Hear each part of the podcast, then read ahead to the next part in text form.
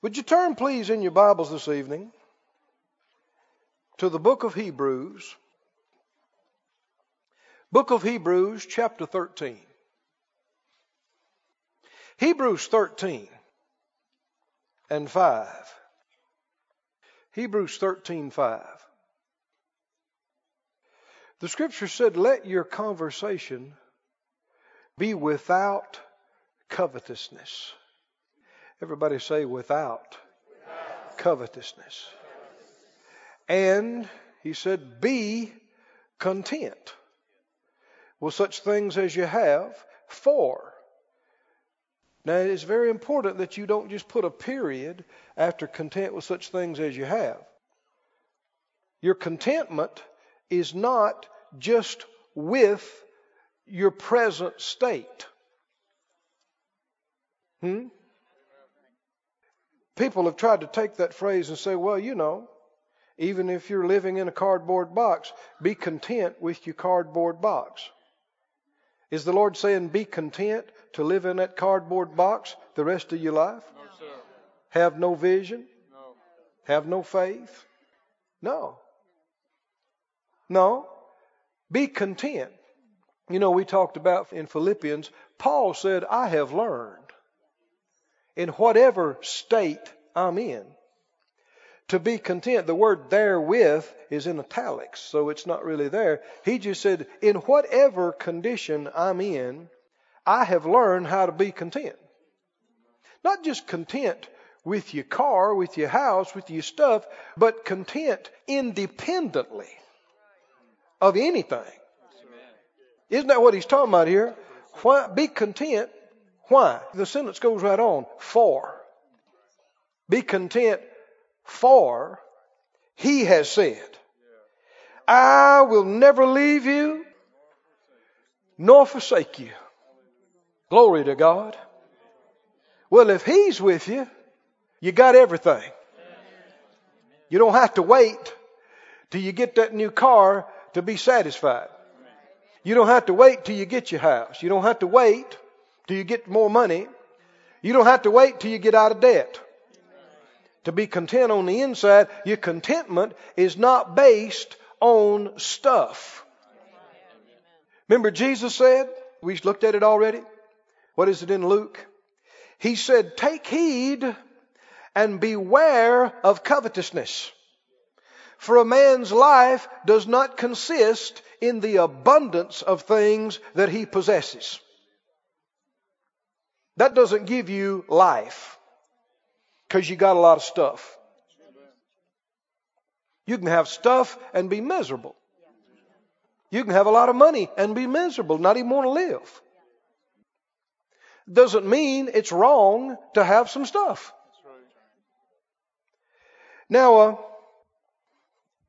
I believe, that's one reason that I believe the Lord has us into this series, that uh, this is where some of the problems come with people that oppose so called prosperity teaching.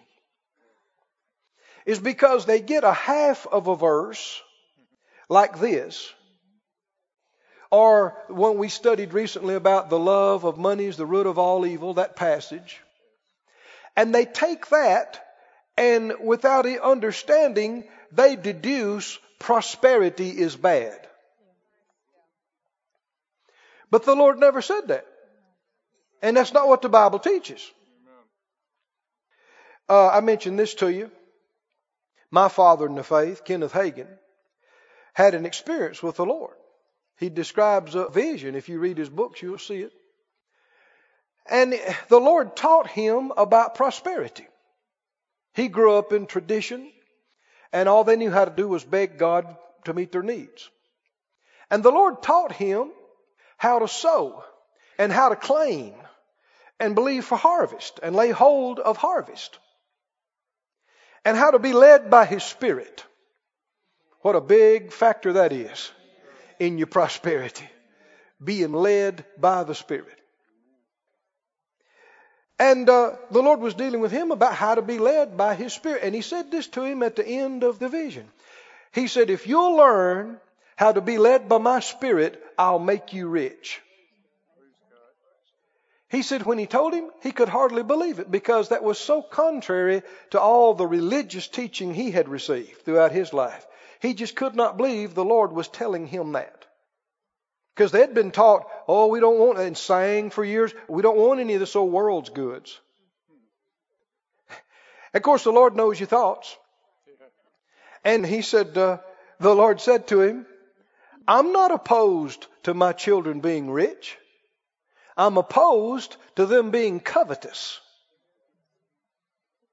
And I think that is one of the big problems where people are into confusion and opposing the word because of that. They are not differentiating between covetousness and prosperity. Are they the same? No. Being rich and being covetous are two completely different things aren't they? Do you know you can be full of covetousness and have nothing? We're going to look at some scriptures if the Lord, you know, unless He leads us another direction tonight, about that, where people that are in abject poverty, but all they do is feed their covetousness. All they do is pine away and dream about what they don't have and about what they want and covet, covet, covet. Covetousness is not based on money having something. It's hungering and craving after something you don't have and putting it above love for God. That you really want it more than you want God. You could do it with a person. You shouldn't want anybody or anything more than you do God. If you do, that's an idol in your life. And you've put something above the Lord. That's the problem. We saw this. Colossians says, Colossians 3, covetousness is idolatry. Didn't say it was like idolatry. It's just like falling down in front of a statue and praying and worshiping a statue.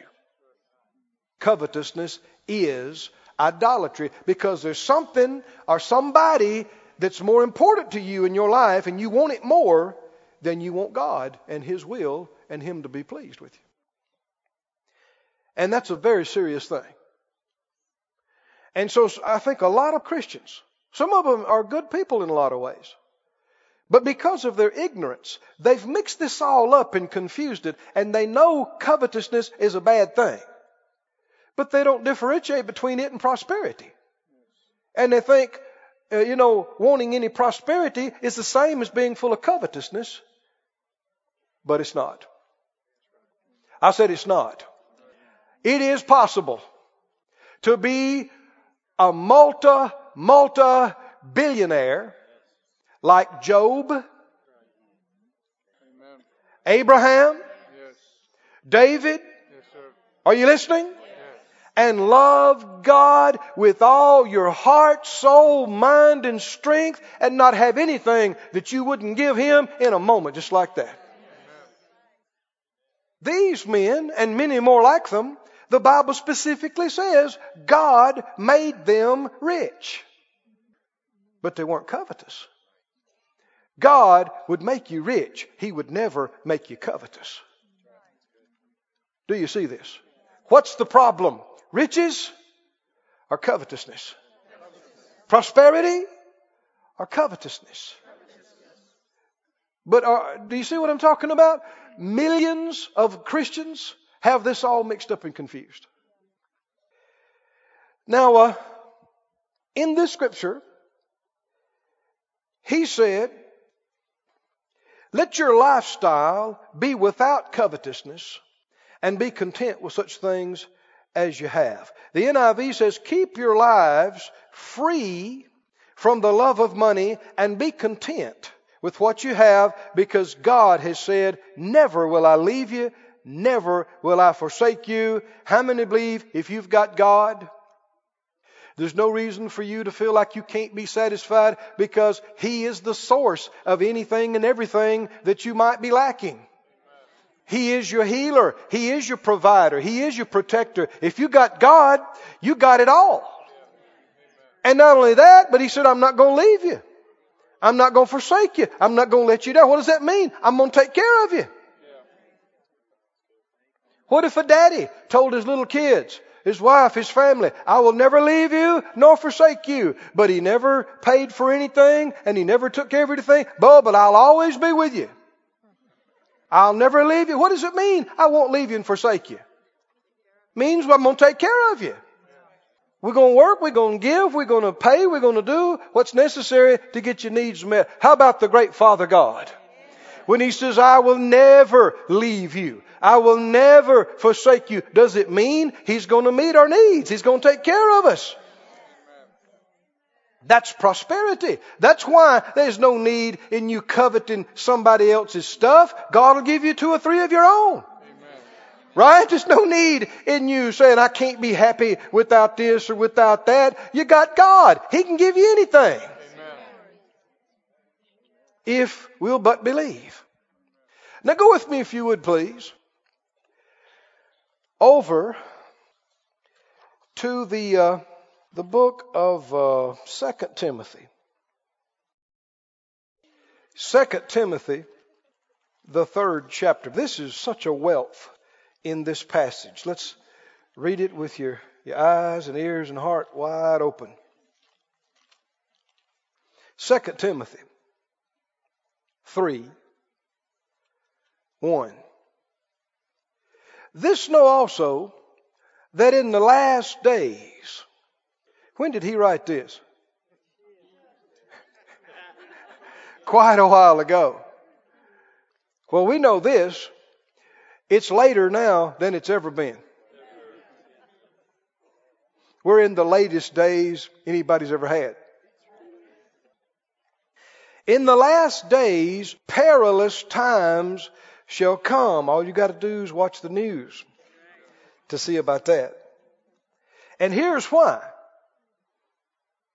People say, well, what's the world coming to? You know, why in the world is all this stuff going on? Right here. For why are there perilous times? For men shall be lovers of their own selves. You know, it grieves me when I hear people blame God for wars and tragedy and famines and destructions. Well, Brother Keith, why is all this bad stuff happening? Because man has a free will. And man has chosen in mass to be selfish. Yes. Why would people roll over another people and try to commit genocide? Why? Just gross selfishness want something they have to the point where it's fine with you if they're destroyed so you can have it. Is that not covetousness? What is co- we looked up the definition of covetousness. It means a strong desire, a longing, a craving for something. Why do people do the things they do? You know, you read about all too often Somebody broke in somebody's house. They killed two retired unarmed people just sitting in their house trying to have a meal. They destroyed property. They killed innocent people. Why? Because of this craving that they have for their drug. What is that? It's covetousness. They want this thing more then they want the will of God more. They love this more than they love God. And they're perfectly willing for somebody else to pay and lose their own life so I can get it. Now that's darkness. How selfish is that? He said in the last days there'd be what kind of times? Perilous, Perilous dangerous times. Why? For or because men will be lovers of themselves instead of what? Instead of loving God and loving people, they love themselves. And that's why times will become so perilous and you have so many terrible things happening because people are so selfish. Selfishness is the scourge of the earth. Just about any terrible thing you want to talk about, its roots comes back to that. And that's why the Bible said the love of money is the root, one translation said, of all kinds, all varied forms of evil. Why? It's not the money. It wasn't having money that made somebody do something. They loved it so much, they wanted it so bad, they killed, they maimed, they stole, they destroyed to get it. Money didn't make them do that. It was loving it and craving it. Can you see what we're talking about? It's not the money. It's the covetousness. It's not the stuff. It's not the cars and the houses and the planes and the boats. That's got nothing to do with it. People think it is. They think, well, that's it. No, it's the craving it. You could crave anything to the point that you're willing to do anything to get it. But how about us? The Lord told us, the Word told us, let your life, your whole way of life be what? Without covetousness. Somebody said out loud, I live, I live. Without, without covetousness. I refuse, to have it in me. Now, covetousness is tied right with selfishness. Finish reading this. He said, Men will be lovers of their own selves. What's the next word? covetous, boasters, proud, blasphemers, disobedient to parents, unthankful. Did you see what kind of company unthankful is in? Unholy, without natural affection, truce breakers, false accusers, incontinent or uncontrolled, fierce, despisers of those that are good. What kind of people are these? Oh, they'll betray you in a minute. Why? Because they don't care about you. They only care about what they want. Getting what they want. It doesn't matter what it costs or what they have to do. They'll lie. They'll betray you. They'll give you up. They don't care. Long as I get what I want. Are we in a world where there's a lot of people like this? The main thing is getting what I want. And if it costs you or causes you problems, fine. Long as I get what I want. That is completely opposite of the law of Christ, which is bear one another's burdens and fulfill the law of Christ. He was perfectly willing to lay down his life to give everything so we could be free. I thought about what Paul said because he was so full of the Lord and full of the Spirit of Christ. He said, I could wish myself accursed so my brethren, the Israelites, would come in. I thought, man, I don't know if I could say that today. But that is the Spirit of the Lord. That you would be willing to pay any price so somebody else could be free. When we talk about Christian, that's what Christian is. Selfishness is the exact opposite. Covetousness is the exact opposite of Christianity.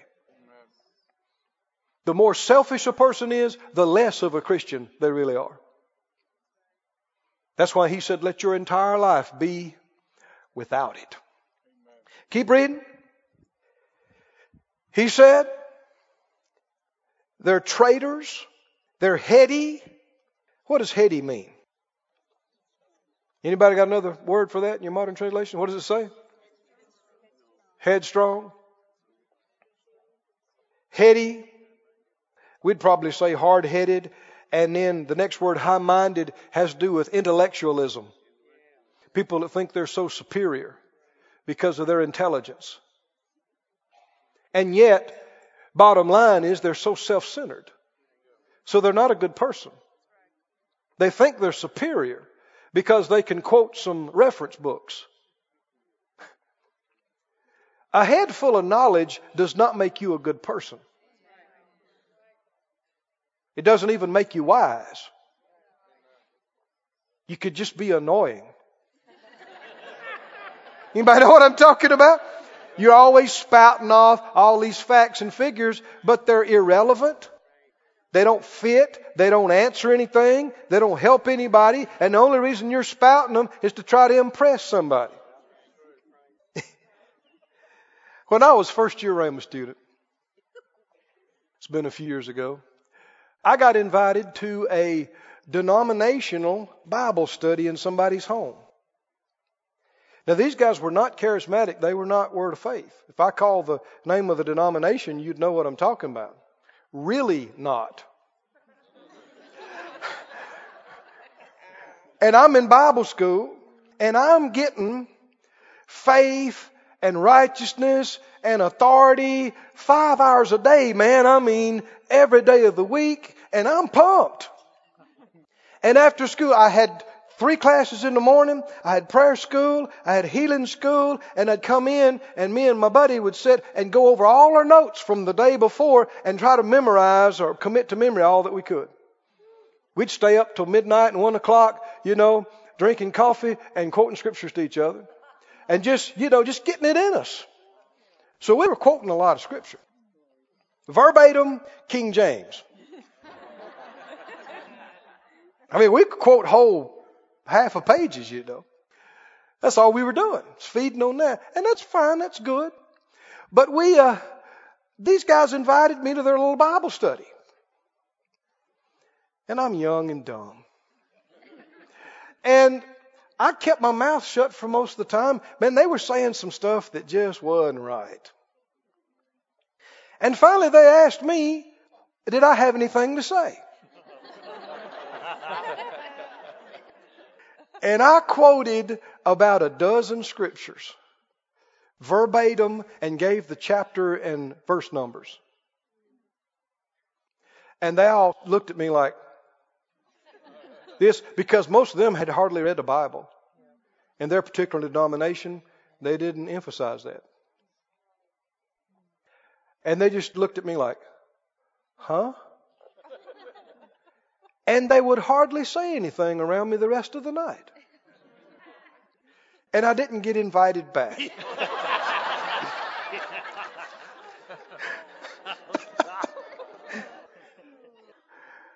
and I said, Lord, that didn't seem like it went too well. He said it didn't.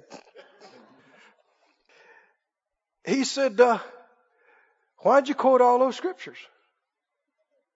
I said, Well, that's the answer. See, I mean, you think you're technically legally right, but it's always about your heart. He said, Why couldn't you have taken a half of one of those scriptures that was relevant, put it in your own words, like you were just talking about the subject, and left them with a thought to ponder? I said, Well, that probably would have worked a whole lot better. and I had to be honest with myself later. I was trying to impress them some. You don't want to admit that, but why am I saying that? Heady and what? Just because you know a bunch of stuff that is on the subject does not mean it's really relevant or that the Lord is leading you to say it. Don't if people ask you questions about spiritual things, don't just give pat answers. Don't just quote scriptures. Are you with me now? There's something the Lord will be able to put His finger on that's relevant. And it's the right way. There's a perfect way. The Bible describes it as like apples of gold in pitchers of silver. The perfect word. And it falls on the ear like a pleasant thing. And how can I, well, Brother Keith, how can I do that? One thing, you got to be unselfish. And you got to forget about impressing people. You can't help people while trying to impress them with your intellect, with your knowledge, with your spirituality, with your experience and walk with God. You will not be able to help people. It won't be anointed because God can't anoint pride. That's the nature of the devil. Faith works by love. And when your heart really goes out to people and you don't want to impress them, you don't, that's the farthest thing from your mind. You just want them helped. Now you're on the right wavelength. You're in the right place for God to talk to you, show you the wisdom, how to answer it, what to do. Heady, high minded. What's the next phrase? Lovers of pleasures. What? More than lovers of God. Now here's the heart of covetousness. It's not just that you want something. It's that you actually want it more than you want to please God. More than you want the will of God.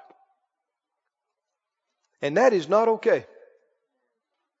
It's okay to want to improve. It's okay to want to step up to a better house, a better car, better place, more money. That's fine. That's great.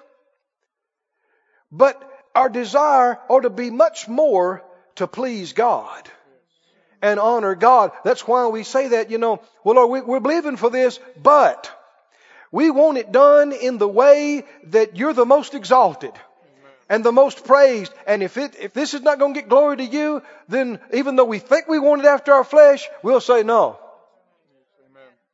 We want you to be pleased. We want you to be exalted. We want you to be glorified, and we want that and desire that more than anything that our head and our flesh thinks it wants. Are you with me on that? Do you see that? Well, when you're like that, God could give you all kind of stuff because you'll have it in the right place. It's always in a place far under Him and subject to anything He would say. I'm enjoying this little faith stretch concerning the aircraft right now. The one we sowed is the best one we've ever had. And it made my life and Phyllis's and, and the church and the ministry so much simpler and easier in so many ways because if the weather wasn't very good, it didn't bother me all that much. This thing would just shoot right through it and get on top, and it was so comfortable I'd get there refreshed. But that the Lord put his finger on it and said, sow that. It took us two years to get it to where we wanted it to be. And he put his finger on it and he said, sow that, sow it now. And we said, yes, sir. and your head's going, what are you going to do? Say, shut up. yes, sir. Yeah, but you really like that. It's the best thing you've ever had. Shut up. Hmm?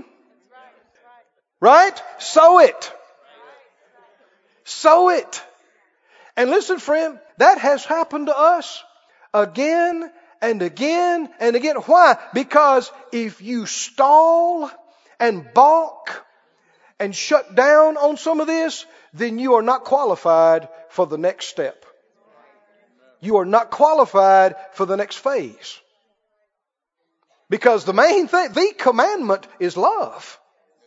And faith works by love, which means you're more happy to see them with it than yourself.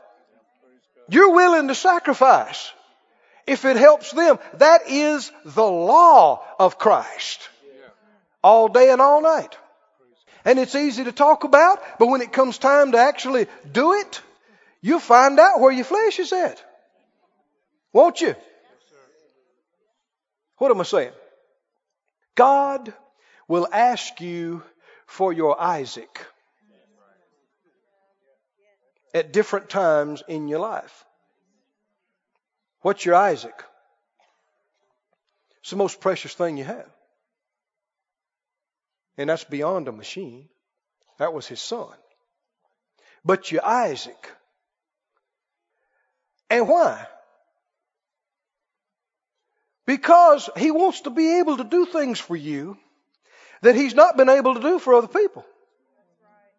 But you have to demonstrate your love for Him and your faith. I mean, it's fine to talk it, but there comes times to demonstrate it, to prove it, to do it. Amen. And how many know God would never deal with you to sow anything except He's already got in mind the huge harvest that's going to come afterwards. But you don't see it. And you got to do it by faith. You don't know how, when, and where. Oh. I said, oh, but you're qualifying. I said, you're qualifying for God's highest and His best, and you do not love anything more than you love God. Said out loud, I love God. More than anything. More than anybody.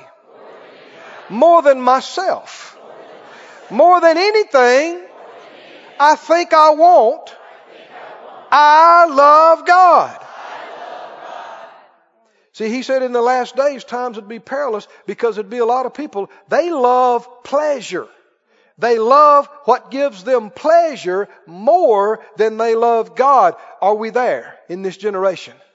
Oh, and it's everywhere. Say, not me. I love God. Now, uh, let me read this to you. I'm going to keep reading, but this is the New Living. He said, uh, You should know this that in the last days there will be very difficult times. For people will love only themselves and their money. They'll be boastful and proud, scoffing at God, disobedient to their parents, ungrateful, and they'll consider nothing sacred.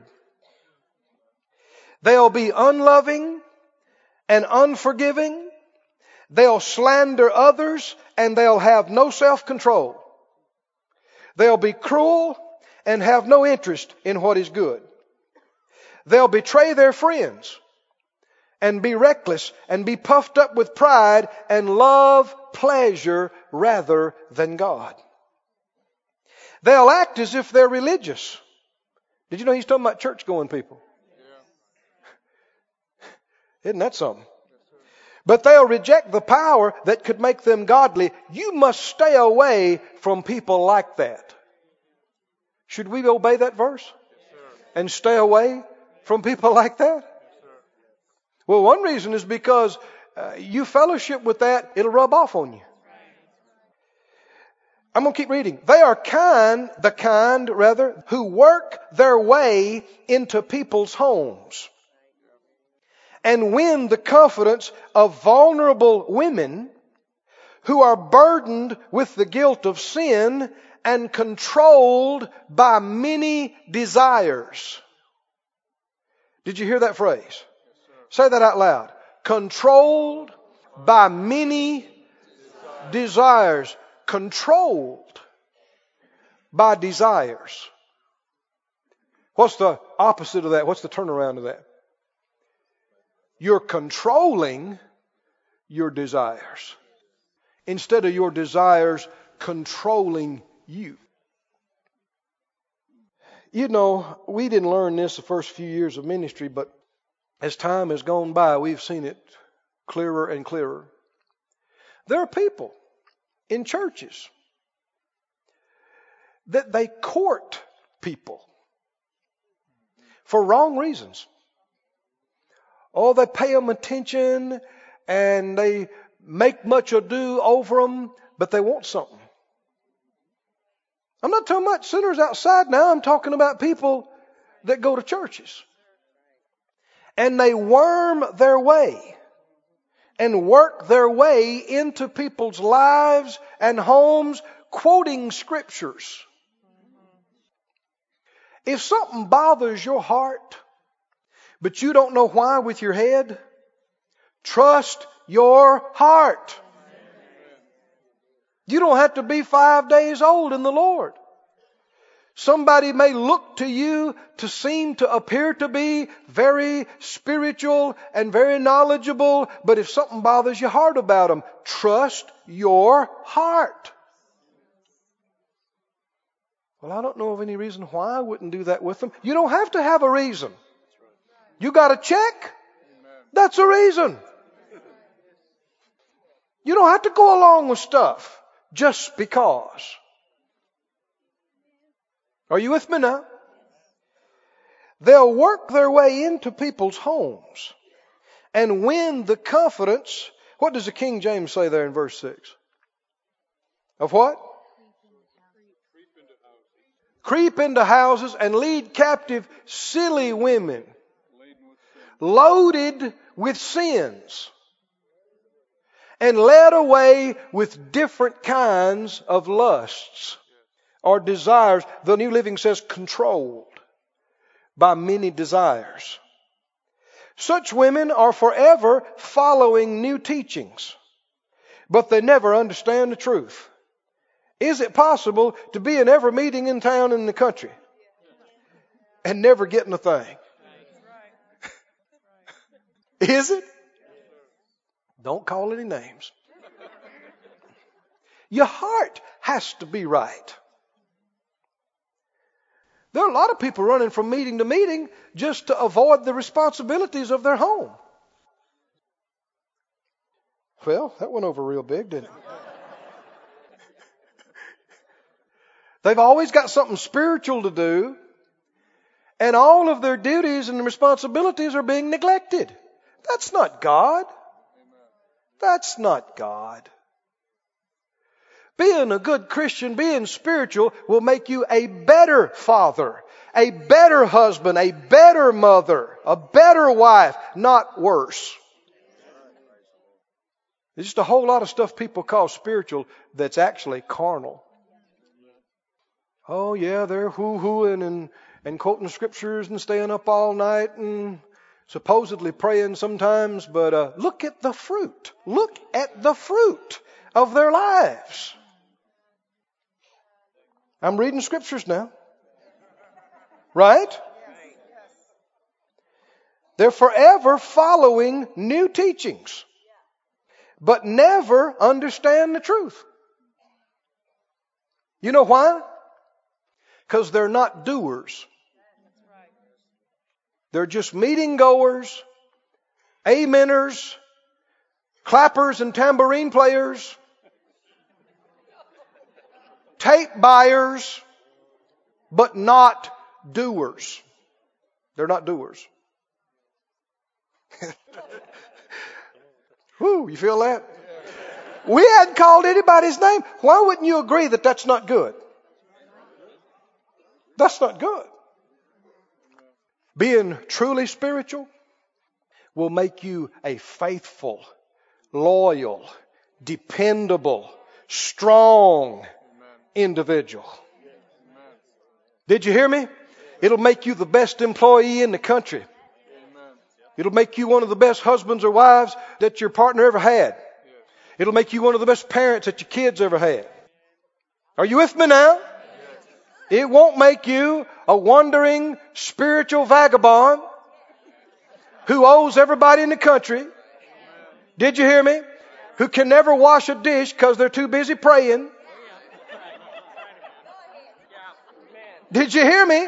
That's a bunch of junk. I don't care who's doing it. It is not God. It is not spiritual. Now, strip everything away and you'll see that the core of it is selfishness. I have to pray. I have to do this. It's always I. I've got to be in that meeting. I've got to do this. What about the other people all around about you? Being spiritual does not make you self-centered. It makes you a giver. It makes you willing to sacrifice what you want so other people will be blessed and helped. Boy, somebody need to hear that bad. I mean, don't get mad at me. I didn't call your name. How do you know I even know about you? You don't. Maybe I do, maybe I don't. But Don't think about that.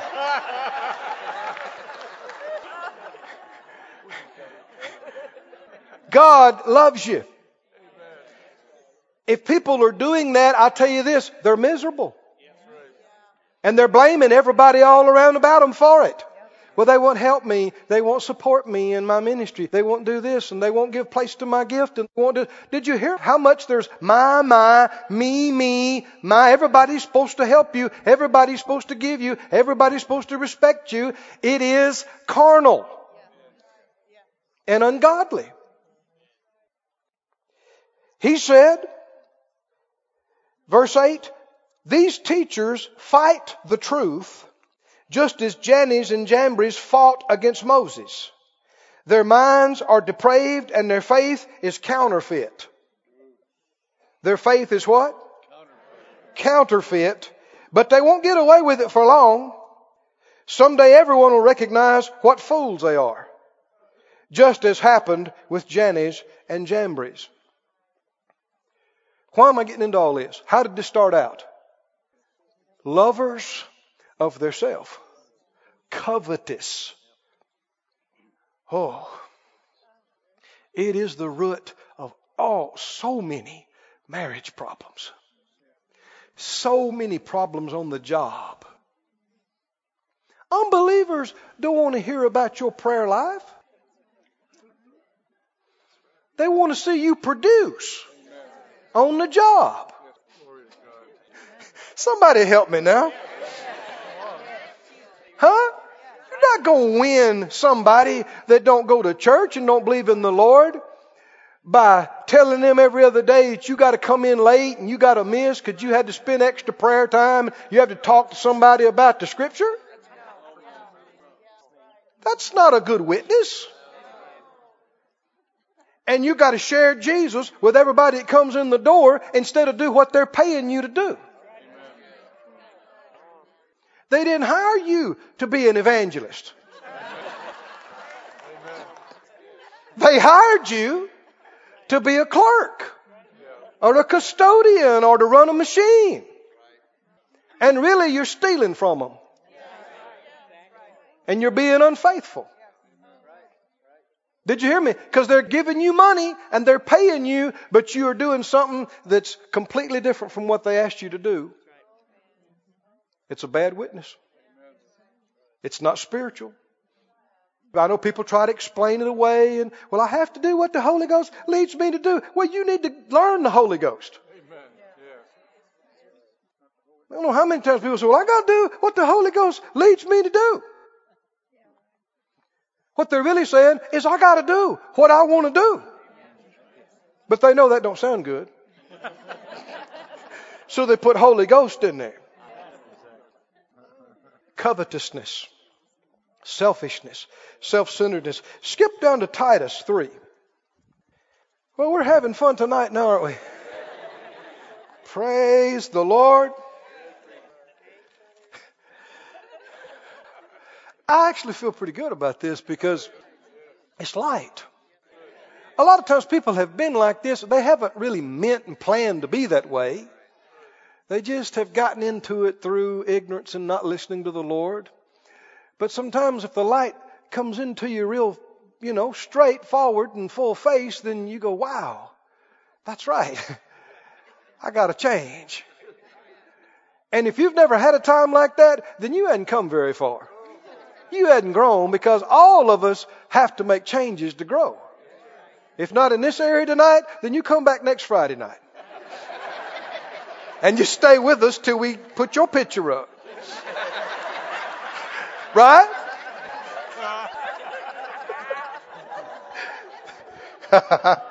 and there are times that my picture's up, but I don't say anything about it. I just look straight ahead and keep preaching. Titus 3 3. For we ourselves also were, somebody say were. were. That means used to be. Not are.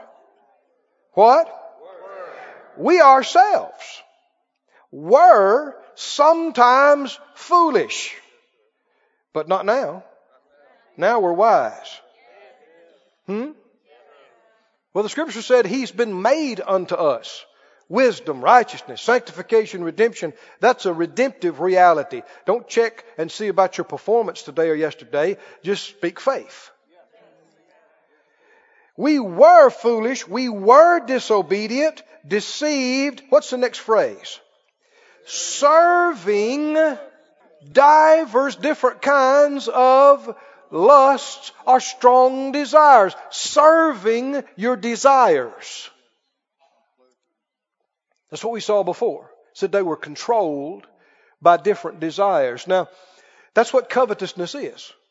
Covetousness is you serving your desire. Your flesh, your unrenewed mind says, I want that. I got to have that. And you tag along and say, well, we'll get it for you. We'll get it for you. Whatever we have to do, we'll lie, we'll steal, we'll cheat, we'll get it for you. I want that. I want that woman. She's somebody else's wife and I got one of my own, but I want that one. And if you're carnal, then you are serving that desire. I want that. I want that. Your flesh, your mind can want something it's not supposed to have. But it's up to you whether you serve that desire or whether you make it serve you. And you turn it around and you, instead of your desires controlling you, you control them. He said, what do you say? Serving different lusts and pleasures. Serving pleasures. It's all right to have some things you enjoy, but don't serve it. I've had people laugh at me and say, well, you know, I got to get up and go to work, support my habit. And they're talking about their hobby. Because they spend every dollar and they spend every hour that they don't have to do something else pursuing their pleasure. And there's no time for the kingdom. Serving lusts, serving pleasure. Now he's writing to Christians. Keep reading. And envy, hateful, and hating one another. That's certainly not love. Uh, skip over to uh, Philippians. This will be back to Philippians 3. Philippians 3. Well, I sure didn't plan to go all this way tonight, but the Lord knows. There's anointing here tonight. Hallelujah. Thank you, Master. Philippians 3. Philippians 3, verse 17. 317 Philippians. He says, Brothers, be followers together of me and mark them which walk so as you have us for an example. For many walk, of whom I have told you often, and now tell you even weeping. He said, I'm crying while I'm writing this letter. Because they are the enemies of the cross of Christ. Now keep reading. What does it say? Whose end is destruction, whose God is their belly, and whose glory is in their shame, who mind earthly things. In other words, that's all they think about. They keep their mind only on earthly, natural things, what they want, their desires. Their God is their belly. Boy, what a phrase. Your God is your belly? Somebody pat your belly. is that your God? Are there people that that's their God? And we're reading scriptures now. Are there people that this is their God? Now, when we say belly, you understand he's not just limited to wanting food. What's belly? Belly has to do with your appetites. Are there people who serve their appetites? From the time they get up to the time they go to bed, they are thinking about how to satisfy their appetite. Think about this. Falling down and saying, I serve you, O belly. What? How base. How pitiful. For one to serve their belly. You've heard me say this before, but let me repeat it. Our desires do not define us. Every desire that we have in our flesh, in our mind, that does not tell you who you are and what you are. Desires have to be examined. And the good ones, nourished and fed. And the bad ones, starved. Is that right?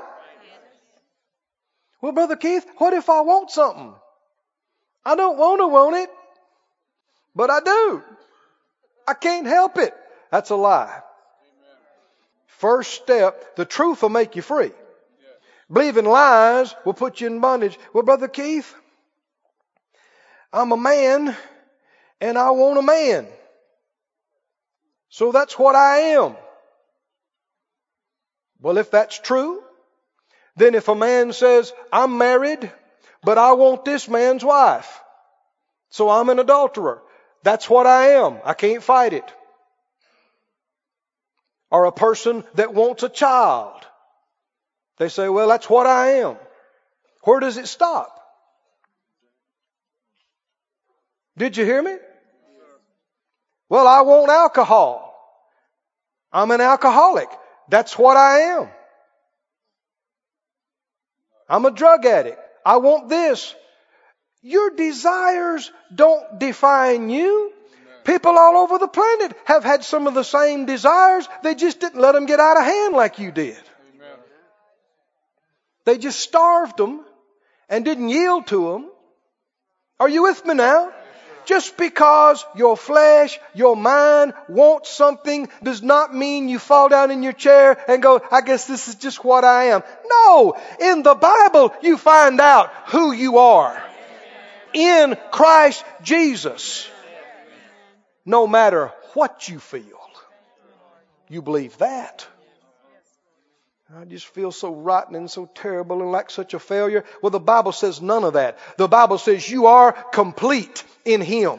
You are the righteousness of God in Christ. Our five year olds know I can do all things through Christ who strengthens me. I've been made righteous. I've been made holy. Forget about the past and forget about what your flesh wants. Starve it. Starve it it'll get weaker. Feed your desire for God. It'll get stronger. Oh, can you say amen? amen.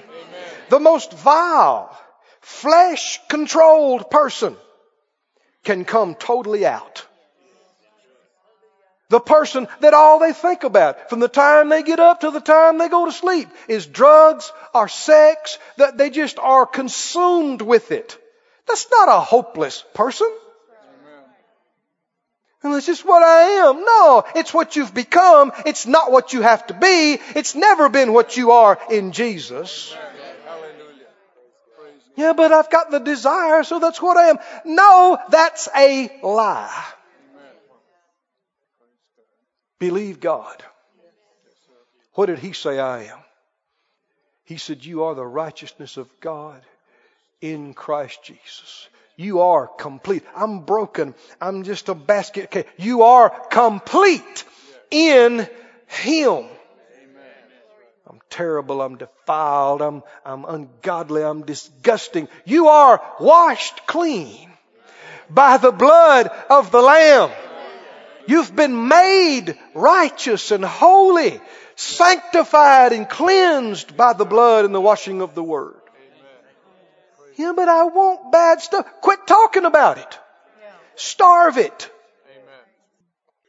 Well, I just don't know if I can do it or not. It's not about can you. You can. Can you is not the question. Will you?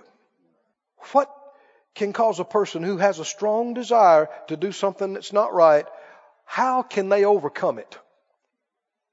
We've talked about two things. If you've noticed it, we've gone over and over it again.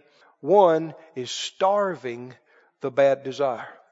Don't look at anything. Don't listen to anything. Don't read anything. Don't talk about anything that feeds that desire, that reminds you of it, that stirs it up. Don't say you can't. It's a choice every hour of every day. What else? Feed your desire for God. Feed it, feed it, feed it. Talk about, go around all day saying, I love God with all my heart. I love God more than I love pleasure. I love God more than I love myself. My belly is not my God. My sex drive is not my God. Right? God is my God. He tells me what's okay and what's not. No matter what I feel. That's with all of us. In every area. But there are so many people in our generation, they are just completely yielding to their desires. And their whole life is controlled by their desires. And they identify and say, This is what I am. You have to love me for what I am and like I am.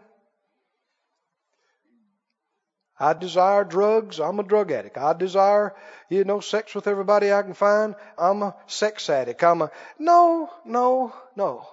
You are what you have become by yielding to your desires, not what you have to be. Can you say amen? amen? Stand up on your feet, everybody. Say it out loud. My belly, is not my God. Say it again. My belly is not my God. What does that mean? Your appetites. My appetites. My desires. Say it again. My belly is not my God. This ministry has been brought to you today free of charge by the partners of Moore Life Ministries and Faith Life Church. If you would like to help send this word to others at no charge, you can become a word sender today. For more information, visit our website at moorelife.org.